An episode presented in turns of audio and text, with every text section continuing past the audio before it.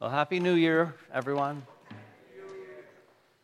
So, I also want to extend my thanks to all of you for all your texts and phone calls, and especially your encouraging stories that you told me uh, with my recent diagnosis last week with cancer.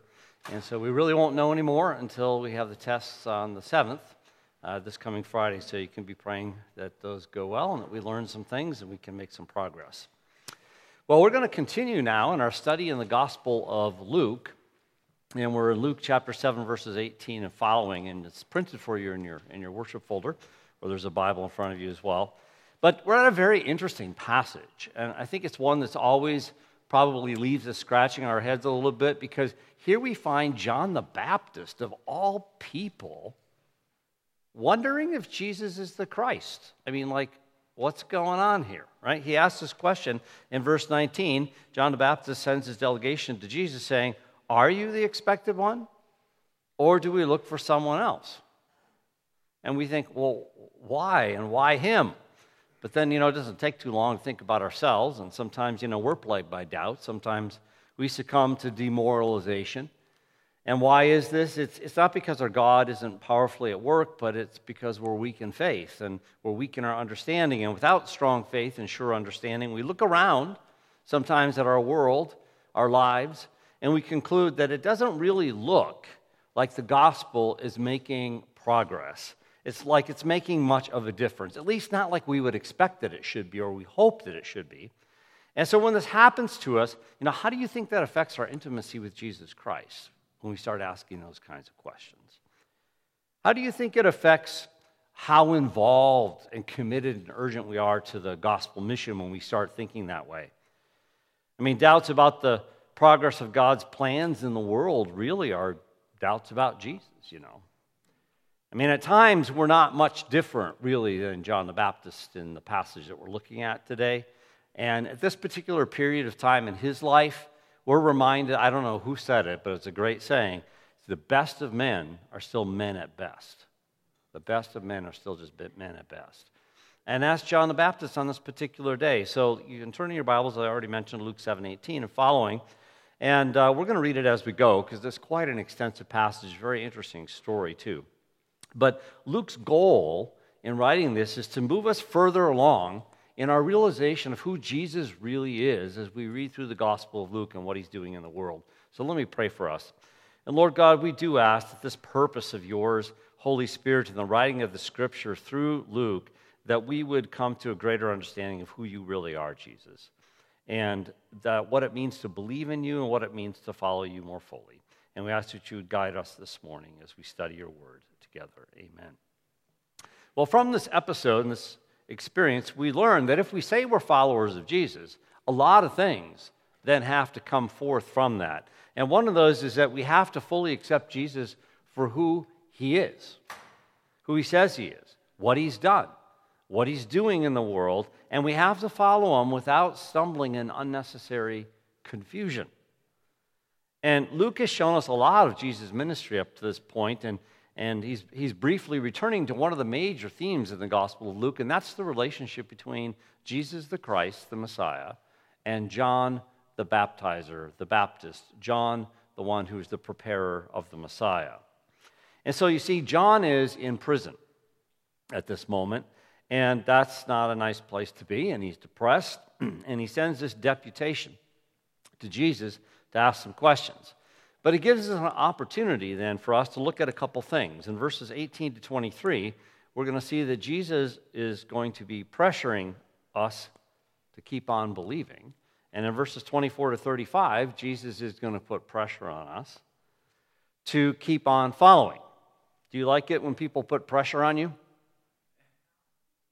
Well, Jesus is going to be putting some pressure on us this morning. So I hope you're ready for it. So, do you remember those miracles that he performed? I mean, it's been a while since we've been in, in the Gospel of Luke, but if you, if you are in your Bibles, you can just glance back right before this verse 18. That whole section, remember that Jesus performed two healing firsts? I mean, one was he, he healed that centurion's slave from a distance. He didn't even show up, and he just said a word, and he was healed. And Jesus marveled at the humble faith of this man. And remember, then he, he was, on, he was uh, at a funeral procession in the village of Nain. And there's this widow's son. And he raised him from the dead. And we find out that he's hailed then as greater as Elijah, greater than Elisha. And our passage today is really a conclusion to that story, as you'll see. It's a wrap up of those stories. And Luke is now going to bring into focus the Christological questions, the questions about Jesus. I mean, who is he really? And what is his purpose and his work in this world? And so the first exhortation from Jesus through Luke is to pressure us to keep on believing in who he is. And so it's a very simple outline. In verses 18 to 23, we have this whole interchange. So at the beginning part, we have John's question. So in verses 18 to 20, it's John's question, and then Jesus gives them an answer in verses 21 to 23. Very simple. So we begin the story, and it says, The disciples of John reported all these things to him. That's those, those miracles we were just talking about. And John, calling two of his disciples to him, sent them to the Lord, saying, Are you the one who is to come, or shall we look for another?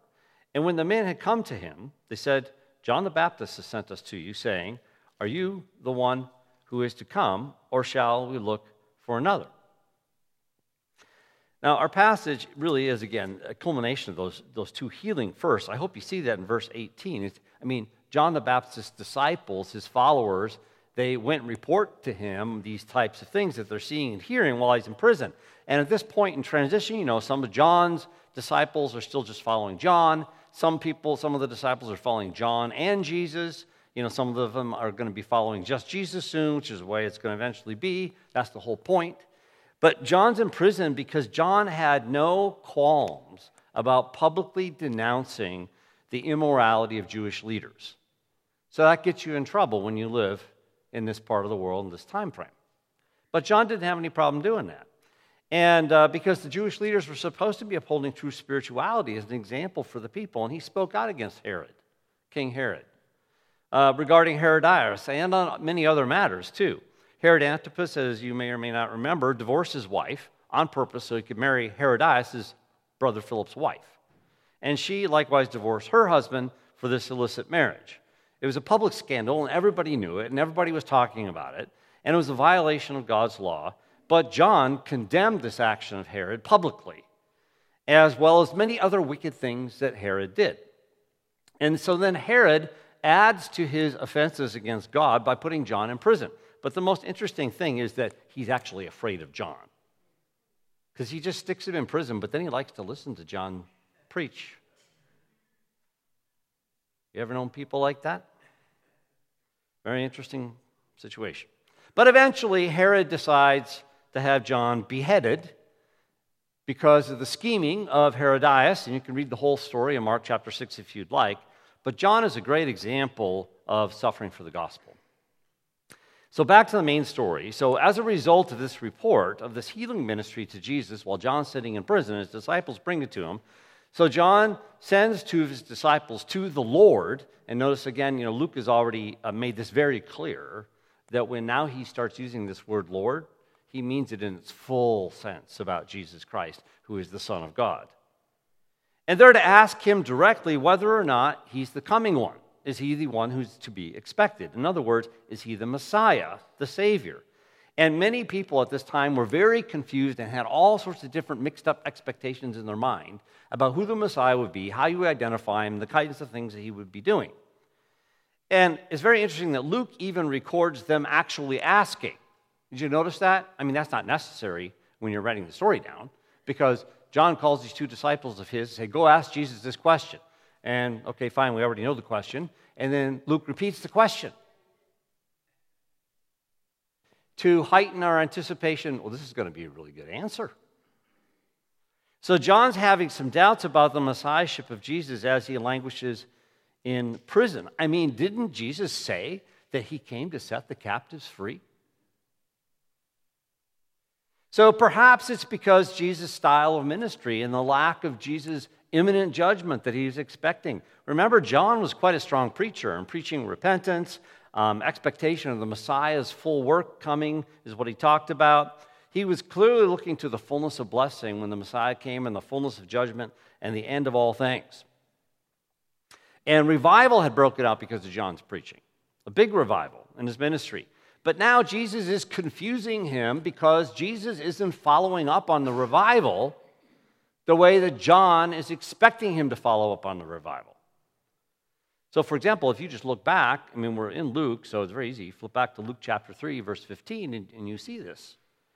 Now, while the people were in the state of expectation and all were wondering in their hearts about John as to whether he might not be the Christ, John answered and said to them all, As for me, I baptize you with water, but one is coming who's mightier than I, and I am not fit to untie the thong of his sandals. He'll baptize you with the Holy Spirit and with fire.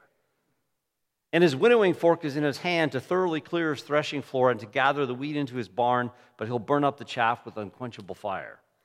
So, with many other exhortations, he also preached the gospel to the people. That's part of the gospel message, you see. So, after somebody who preaches like that, Jesus might be a little disappointing at this point in his ministry. So, John had seen a lot at the beginning, especially with Jesus' baptism and the heavenly witness. You remember all of that. And he probably had seen many of Jesus' miracles, but now he's hearing about some even more and that maybe Jesus hadn't just been completely clear with him about his identity and the way he was going to proceed in his ministry. So the fullness of glory that, that John the Baptist was expecting seemed to be missing. missing. It wasn't happening now. And so he's confused. And you know how it is when you're confused? It's like you go back and forth between two different opposite polar emotions. And so he's doubting who Jesus is, but at the same time, he's hoping he's the Messiah. He believes he's the Messiah, but doesn't believe he's the Messiah. So, and he's demoralized, being in prison, languishing there. Yet he's trying to understand and trying to understand it all because he knows he's been called by God for this purpose. So that's what's going on in John's question, and then we get Jesus' answer. Very interesting answers. You notice how it begins. Uh, different translations, verse 21, in that hour is the ESV. Many other translations will say at that time or at that moment.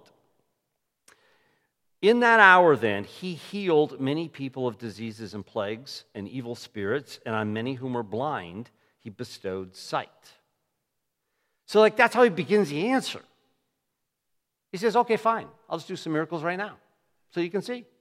And so he does these miracles right in front of these disciples of John. And it goes on. And he answered them, So go tell John what you've just seen and heard. The blind receive their sight, the lame walk, lepers are cleansed, the deaf hear, the dead are raised up. The poor have the good news preached to them, and blessed is the one who is not offended by me, who does not stumble over me. That's Jesus' answer. And Luke points out, first of all, these more miracles that Jesus did right in front of this deputation so they could go back and tell John what they saw. It's, ob- it's their obvious testimony their own personal testimony to John the Baptist. I mean, what, what comfort that would be to him, what grace our Lord Jesus is giving to him. It's a miracle of miracles. The expected sign of the Messiah would be the blind would receive their sight. And his first, first mention is in Luke, is right here. Jesus tells these two men to go tell John to keep up his courage, to keep up his faith, to don't give in to unbelief. And he summarizes his ministry so far by referencing his miracles of healing and capping it all off with the preaching of the gospel, which is the main, of course, portion. And we're to remember, you know, that's exactly how Jesus began his ministry in the Gospel of Luke. We're back in Luke chapter 4, verse 18. He references Isaiah 61. And it says, the Spirit, Jesus says, the Spirit of the Lord is upon me because he's anointed me to preach the gospel to the poor. He has sent me to proclaim release to the captives and recovery of sight to the blind to set free those who are downtrodden, to proclaim the favorable year of the Lord. And again, in our present passage that we're looking at, Jesus is referencing another messianic prophecy than just Isaiah 61, but he's also referencing Isaiah 35 5, which says, The eyes of the blind will be opened, and the ears of the deaf will be unstopped. The lame will leap like a deer, and the tongue of the dumb will shout for joy. He's really calling to mind all of these messianic healing prophecies of Isaiah, and there are many of them. Another one for you to write down, look up later, is Isaiah 26 19.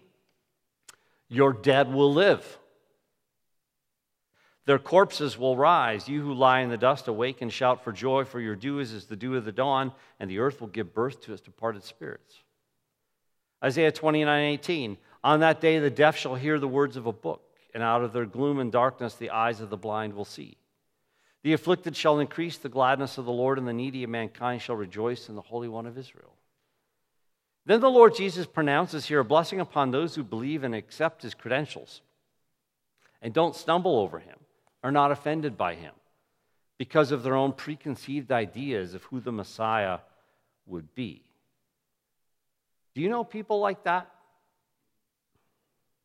That can just seem to never reach a conclusion because they've got their own ideas in their head of who the Messiah would be, who Jesus would be, what a Savior would be like what God would be like. No other real authority, just what's up in their own head, not what's in Scripture. You see, that's why people stumble over Jesus, because it's not like it's not clear. I mean, this too, this whole idea of stumbling was prophesied by, uh, by many in the Old Testament and preached and picked up in the New Testament by the apostles Peter and Paul.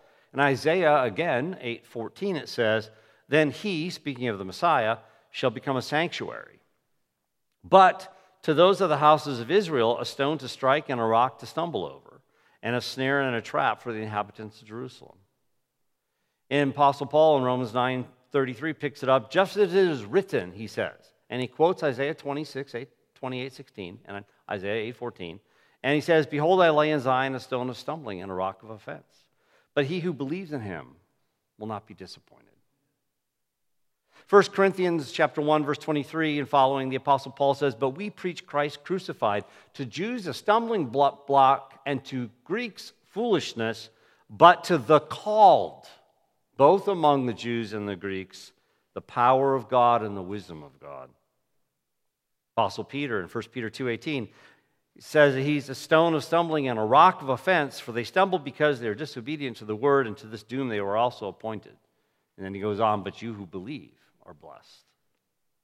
And so it's also intended as a warning to be careful about one's messianic notions. Are they really true or just some ideas?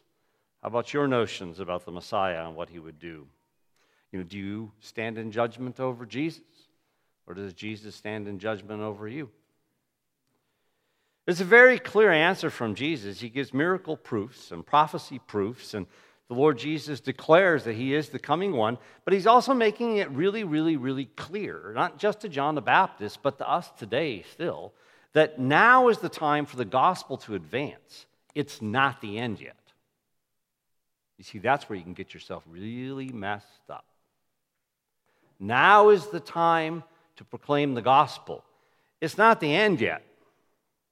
So Jesus is pressuring us to keep on believing in him and what he's accomplished on his cross and his resurrection, what he's preached, what he's doing in the world right now from heaven, and to be a part of that. So we've admired John the Baptist all along, his preaching, his example. And so we don't like to see him this way. I mean, it's really embarrassing to see like a spiritual hero questioning and doubting. And it makes us realize, you know, it doesn't just happen to strong ones, it happens to us too, because everyone in this room, I think we all qualify as weak ones, including myself. None of us are like John the Baptist. But we see that our expectations, if they're not thoroughly biblical, can cause us to stumble. And if you think about that, that applies in so many areas of our lives. I mean, isn't that what brings so much disappointment into our Christian life to begin with? Is wrong expectations? That we sort of make them up in our minds about this is the way the Christian life ought to be. This is how my life ought to be. This is how other people's lives ought to be. And we have all these expectations, and if God doesn't meet those expectations, then we start doubting. And then to add to that, you know, there's a whole host of false teachers and really goofy preachers around there. You know, you can find them on any show any day of the week, right? And they just add to the confusion and mess you up because they tell you that your life is supposed to be like good all the time. John struggles, though, through this very appropriately. He seeks an answer from the Lord himself, and he would believe Jesus, and he'd be strengthened again, and he would be a faithful martyr for the cause of the gospel. So we're to believe and not remain confused. Don't be offended or stumble because of what we see going on or not in the world. Luke would have us keep on believing when he wrote his gospel letter, even though we don't see the world the way we want to see the world, the way the world will be when Jesus returns. We have to trust in God's timetable for the end. And for now, just be faithful in the age we live in, which is the age of advancing the gospel. That's our job. It's a pretty simple job. Just do the job. So if we say we're followers of Jesus, we have to fully accept him for who he is, what he's done, what he's doing, not what we want him to do. We have to accept him for what he's doing now and follow him and not be unnecessarily confused by all these expectations that float around us that are false or that come into our own minds. We have to fight against them. So, first of all, Jesus pressures us to just keep on believing in him and what he's doing in this world right now, even today, and what he'll be doing in 2022. The second exhortation from Jesus, though, through Luke, is to prepare, pressure us to keep on following in verses 24 through 35. And so, this section we just got done was a very private conversation, you realize. You know, it was between these two disciples and Jesus. Now, obviously, there's people getting healed and stuff, but it's a, but it's a very localized conversation, and, and he's sending them back to John in prison to tell the stories. Well, now it prompts Jesus to instruct all the crowds that are around about who he is and who John is, and, and uh, this is a very interesting section. So, Jesus begins by interrogating the people. Very winsome way to preach. Right? He interrogates the people. So verses 24 to 28. And then we find there are really actually two groups of people in 29 30. And then we get to what I think is probably my, my favorite parable in the Bible. One uh, scholar entitled it The Parable of the Brats. You know, like bratty children? It's the parable of the brats. I love this parable. So wait till we get to that one in verse 31. But first, Jesus decides to interrogate the crowds. So they're all watching, they know what's going on and what the questions are. No one, it's pretty hard to keep secrets. So when John's messengers had gone, uh, Jesus began to speak to the crowds concerning John. Then, what did you go out in the wilderness to see? A reed shaken by the wind? What then did you go out to see? A man dressed in soft clothing? Behold, those who are dressed in splendid clothing and live, live in luxury are in king's courts. Well, what then did you go out to see? A prophet? Yes, I tell you, and more than a prophet. This is he of whom it's written, Behold, I send my messenger before your face, who will prepare your way before you. I tell you, among those born of women, none is greater than John. Yet the one who is least in the kingdom of God is greater than he. So Jesus reminds the crowd about John the Baptist and his revival ministry. You know, it's over because Jesus is on the scene. You know, John was a spectacle. People wanted to go out and observe him. But he was way more than that. And people knew that. But you know, there are all these spiritual looky loos, rubbernecks, whatever you want to call them. You know, they never get saved. You ever notice that? Spiritual looky loos. People just sort of show up because, oh, there's spiritual stuff going on. And I'm a spiritual person. And they just sort of observe. But they never really take it down deep into their heart and believe in Jesus Christ. They never get saved. Well, that's what Jesus is talking about. What'd you go out there to do? Just watch him? Or did you go out there to believe him and to actually get baptized? I hope you're not one of those types. John was, was not a weak man. John was one of strong conviction, and more than that, he spoke with divine authority. He wasn't from among the elite type of people, the refined people. He was a wild, prophet like person. And he lived a very rigorous life, rare holiness, real holiness. And now he sits in prison for the sake of the truth of his message. And Jesus is, uh, is calling on the crowd to make good on their decision to be drawn to John and accepting his revival message.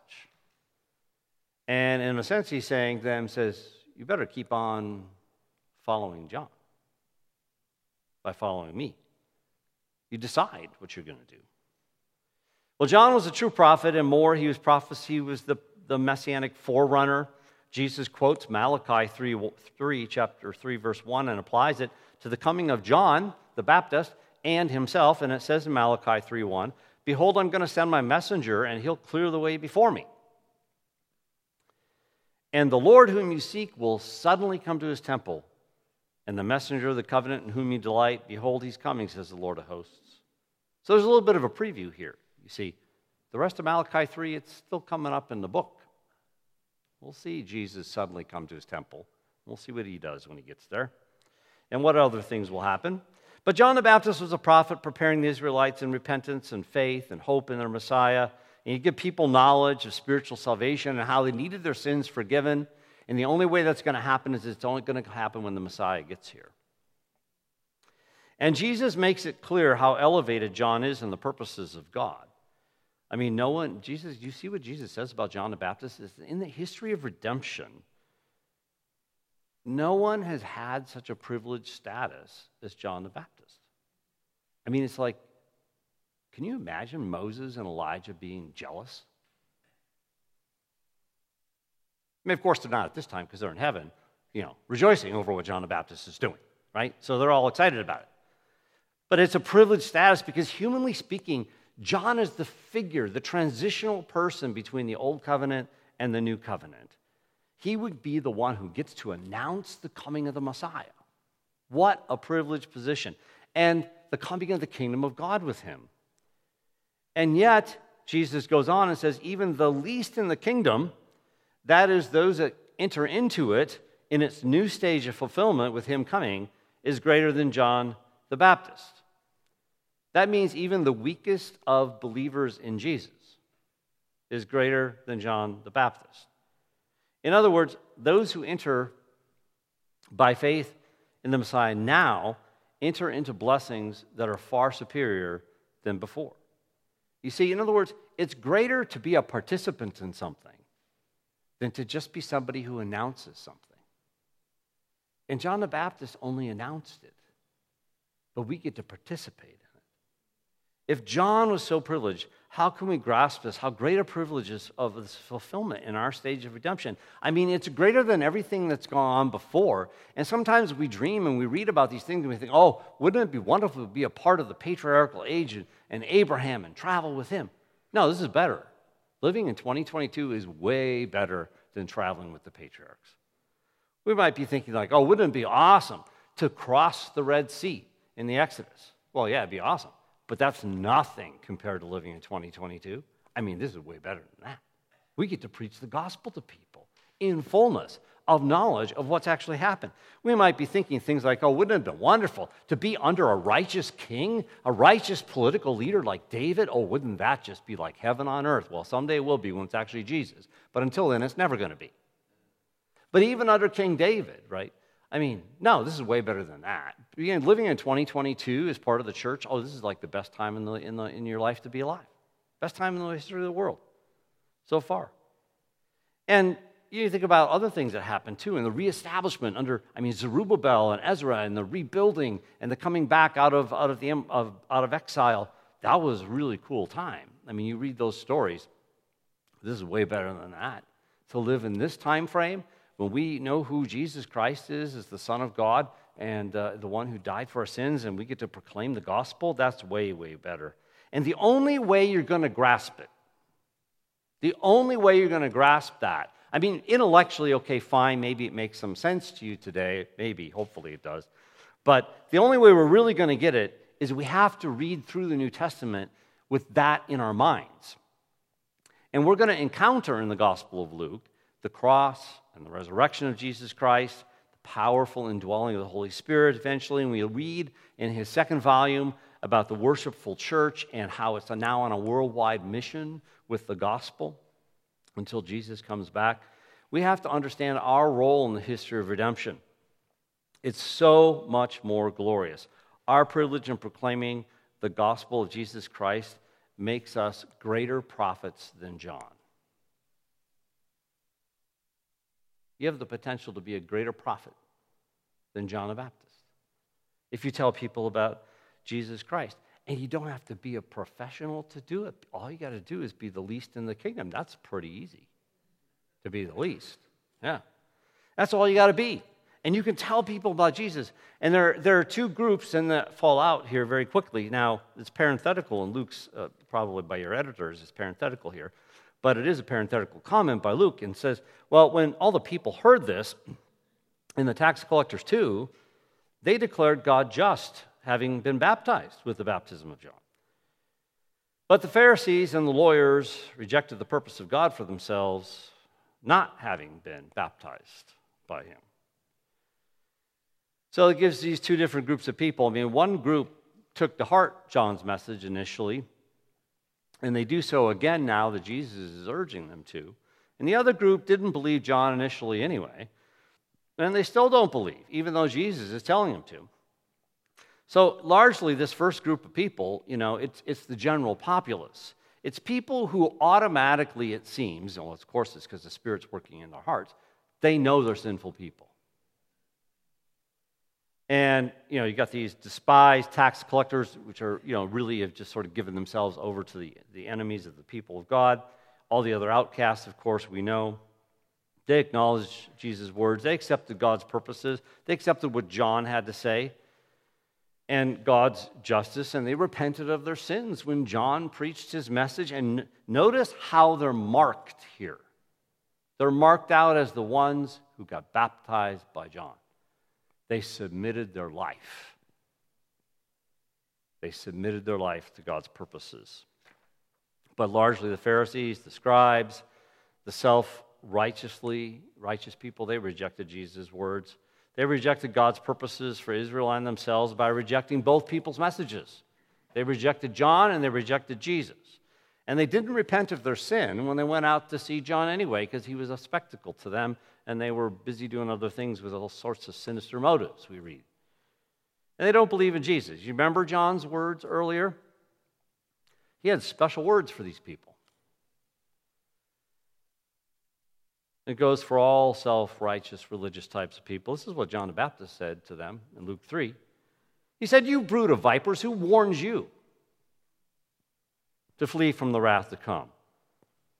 Therefore, bring forth fruits in keeping with repentance. And notice how these people are marked out. They're marked out as those who are not baptized by John because they wouldn't submit their life to the purposes of God and the preaching of John. It's very important to understand this relationship between John and Jesus, obviously. In fact, accepting John and his ministry, as one scholar aptly put it, it's really a litmus test to be a follower of Jesus. I mean, Jesus is coming on the scene. If you're not going to believe John, then you're not really a follower of Jesus. And those who follow John would now follow Jesus more fully and his whole teaching on salvation. Well, then Jesus finishes up his teaching on John and himself with this parable, the parable of the brats, as Darrell Bock puts it in verses 31 to 35. And he says, To what then do I compare the people of this generation, and what are they like? Well, they're like children sitting in the marketplace and calling to one another, We played the flute for you, and you didn't dance. We sang a dirge, and you didn't weep. For John the Baptist has come eating no bread and drinking no wine, and you say, Well, he's a demon. The Son of Man, Jesus speaking of himself, has come eating and drinking. And you say, oh, Look at him, a glutton and a drunkard friend of tax collectors and sinners. Yet wisdom is justified by all her children. This parable is about this generation, Jesus says. It means all the unbelieving Jewish people at the time. There must have been quite a many of them if he's just going to say the whole generation. He could reference them that way, and he compares them to children playing in the marketplace. that are just a bunch of brats. They are just children who want things to go their own way. You know, they wouldn't put up with it any other way because they want to play their own little game. I mean, you know these people. They're still around. Self righteous religious people. That's who we're talking about. You ever met any? Religious critics. Ever met any of those people? Yeah. You ever met anybody who thinks they're holier than other people? Yeah, that's who he's talking about, those people. And so there are two main ways you can take this parable. One is that you got two groups in mind, and, and sort of one is calling out to the other group. Or you can read the parable another way, which is probably the better way, is to really understand that there's one large group of children and they just can't make up their mind on what to do, what game to play. You know. And so we read at the beginning here if there are these two groups, one calling to, to the other, it's, it's the first part then is it's, it's Jesus and maybe the messengers about Jesus, or they're playing the joyful music of a wedding and say so, but the generation doesn't want to dance to that music. But then also there's John and maybe his messengers, and they play mournful music like a funeral and say so. Oh, but the generation, they don't want to dance to that tune either. They don't want to play either game of God's. They're just being difficult. They're just being spiritual, religious brats. The unbelieving generation refuses to go along with God's unfolding plan of redemption. Another way, perhaps better to understand the parable, is that we've got one large group of children that just can't make up their minds on what kind of game they're going to play. I mean, you've seen children do that, right? You've seen adults do that? Oh, that's disgusting. But they, adults act like children sometimes too. So, whatever God's plan is, they decide to be difficult and complain about God's plan, and they want something different. And so, the children say, Well, we played the wedding tune for John, but, you know, he wouldn't play along. And so they rejected him. I mean, think about it anyway. I mean, who wants to hang out with a guy, wear itchy clothing, and eat locusts and honey? I mean, I've eaten locusts before. At first, they taste sort of good because they're crunchy, but there's just too much goo in the middle, you know? So, but I mean, so they lie about him and they say he's a demoniac. Well, that's what people do when they don't like people. They just make up these really elevated words and lie about them. Oh, then they played, they played a funeral dirge for Jesus, but, you know, Jesus wouldn't play along with the funeral dirge. So they reject him too. And because he's not holy enough. I mean, my goodness, this guy goes to parties. I mean, John didn't go to parties, Jesus goes to parties with disgusting people who actually sit around and eat and drink. And so they don't like him. Well, obviously, if Jesus is there, well, then he must be a glutton and a drunkard just like everybody else. So they lie about him too. So, regardless of the precise interpretation, both could be true, they are true anyway, we get the point. John lived a very ascetic life a holy life, and he called people to repentance. And many people wouldn't believe him, and they called him a demon possessed, deranged man. He was just too radical in the separation. And, you know, these people, these religious people, they wanted a little more joy in the religion, at least they said so, but they actually were just pretenders anyway. And Jesus, you see, is calling everybody's bluff.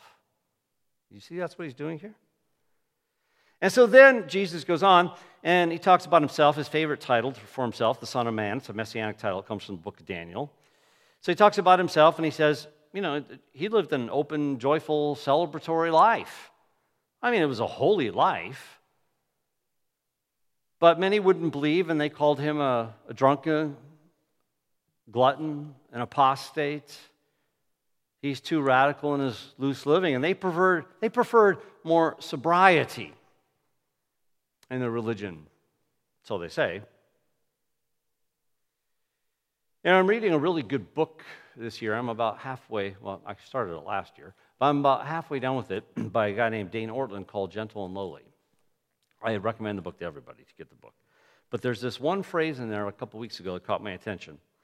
So, speaking about Jesus hanging out with people that need Jesus, I mean, what a concept. He says in the book, he says uh, that Jesus is a friend to sinners is only contemptible to those who feel, feel themselves to not be in that category. Did you get that? Jesus is a friend that that Jesus is a friend to sinners is only contemptible to those people who don't consider themselves to be in that category. These criticisms, of course, aren't valid. Um, you know, I mean, these religious critics, I mean, they're just, they're just like a bunch of little children who make up things. The real issue is they weren't committed to belief in their hearts, and so they were critical.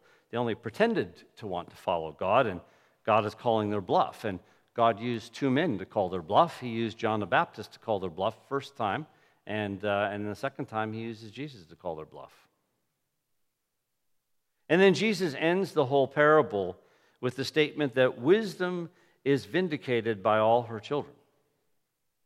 Speaking of himself, primarily. But he's saying this means that God, personified here by wisdom, is vindicated by all his true followers and the outcomes of their lives. That God's plans are vindicated as wise plans by all his true followers and the outcomes. I mean, we say we want to be like Jesus.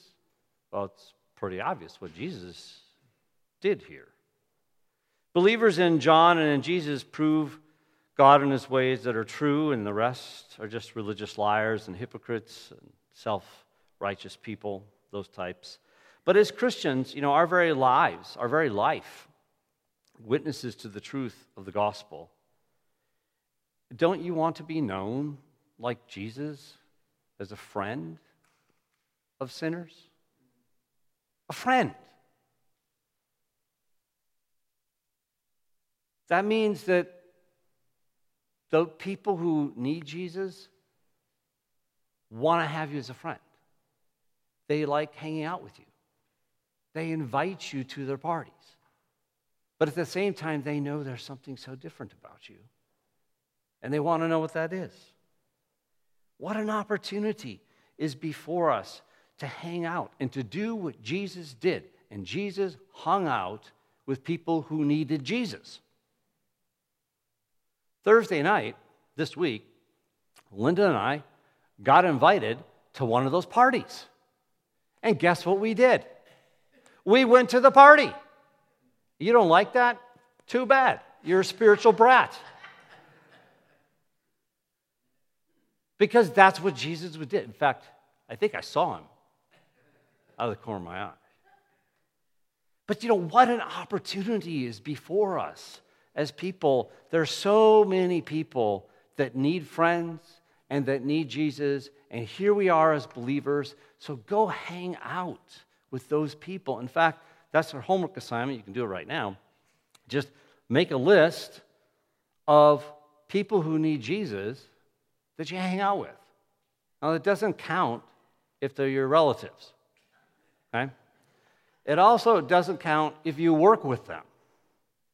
It only counts if you hang out with them. I'll let you define hang out. Okay? So, but make a list of those people and how you can hang out with them more this coming year and become a friend to people who need Jesus. Because that's why we're here. And that's what Jesus came to do.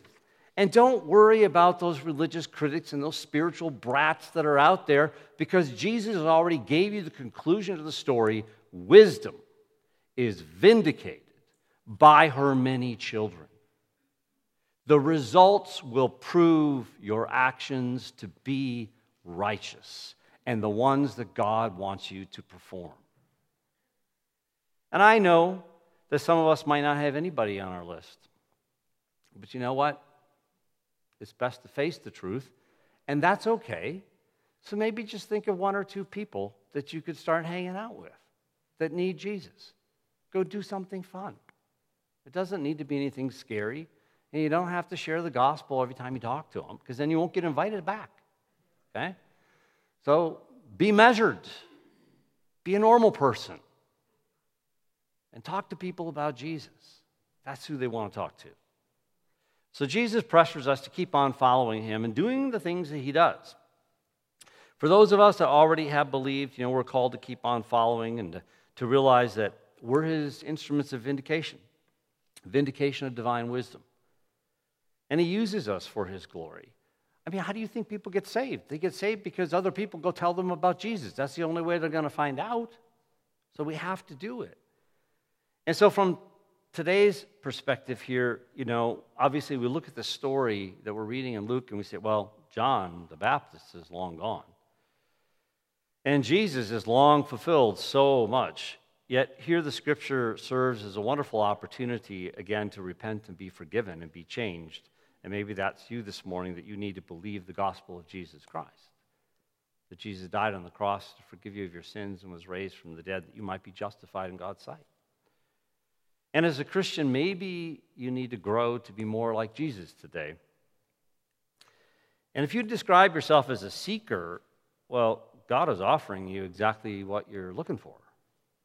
That's Jesus Christ the Lord. He's the deepest satisfaction your soul will ever find. So believe and keep on believing.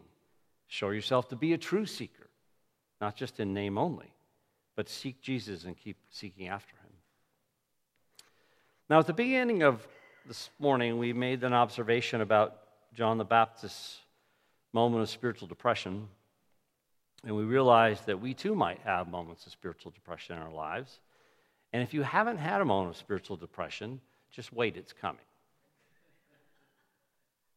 You know, and actually, some of my favorite theologians will even talk about the fact that that's actually a sign of grace, that you're actually saved, is that you go through those things because God wants to make Jesus even more precious to you. So we thought about how this negatively affects our intimacy with Christ, our engagement with the mission. Jesus' answers to John's situation is the perfect answer for us, too, in those times of spiritual depression. You notice his answer, it has a few different parts to it. One is, just consider the Old Testament scriptures again. But consider them from my perspective, Jesus would be saying. Second of all, he would be saying things like, well, look at what I'm doing in fulfilling them. I mean, for us, it's, it's look at what I did. It's all recorded for you. I mean, the, these original, original people and the original audience you know, the original people didn't have that, but it's all recorded for us, and we have so much more, all of the New Testament. And we can understand the cross and the resurrection and the Spirit and the, and the return more clearly that's coming. And then we should accept the way that Jesus is bringing about his purposes in the world. He's putting pressure on us as followers to keep on believing all the more, keep on following all the more. And perhaps some of us here are languishing in varying degrees of despair. Maybe there are areas in your life that you've just given up on. Or you've decided it's just best to be bitter or easiest to be bitter about certain points and things in your life, and you've poisoned your Christian walk because of that. I've known many people like that, and it's really sad because sorrow just gets multiplied upon itself. So, this passage is saying don't stumble, don't get tripped up just because Jesus isn't fulfilling your expectations the way you want him to. For what you think your Christian life should be like, what you think your church should be like, what you think your work should be like, what you think your family should be, what you think your nation ought to be. Jesus is the Lord. Put your full faith in him instead, and you'll be absolutely blessed. So, back to the larger story of the history of redemption, we learn that it's prog- progressing exactly according to plan, perfectly according to God's plan, His power, and His wisdom. And Jesus has made it clear to John, and Luke is now making it clear to the church that now is the time for the advancement of the gospel. It is not time to just simply hold out until the very end of time. Let me pray for us. Lord Jesus, we thank you that you have come from heaven to earth, that you, the eternal Son, would take upon yourself our human frailty, body and soul, yet without sin, and would offer yourself up as the perfect sacrifice for us to take away our sins completely, to cause us to be able to stand justified before God the Father. We thank you for the Spirit that you place within us, that we have faith that continues to grow and a life that continues to model itself after you. For Christ likeness is our goal, as the scriptures say. And we pray this morning that you would apply the scripture uh, to each of us in personal ways uh, throughout this week that would help us to walk more faithfully and to believe more strongly. Amen.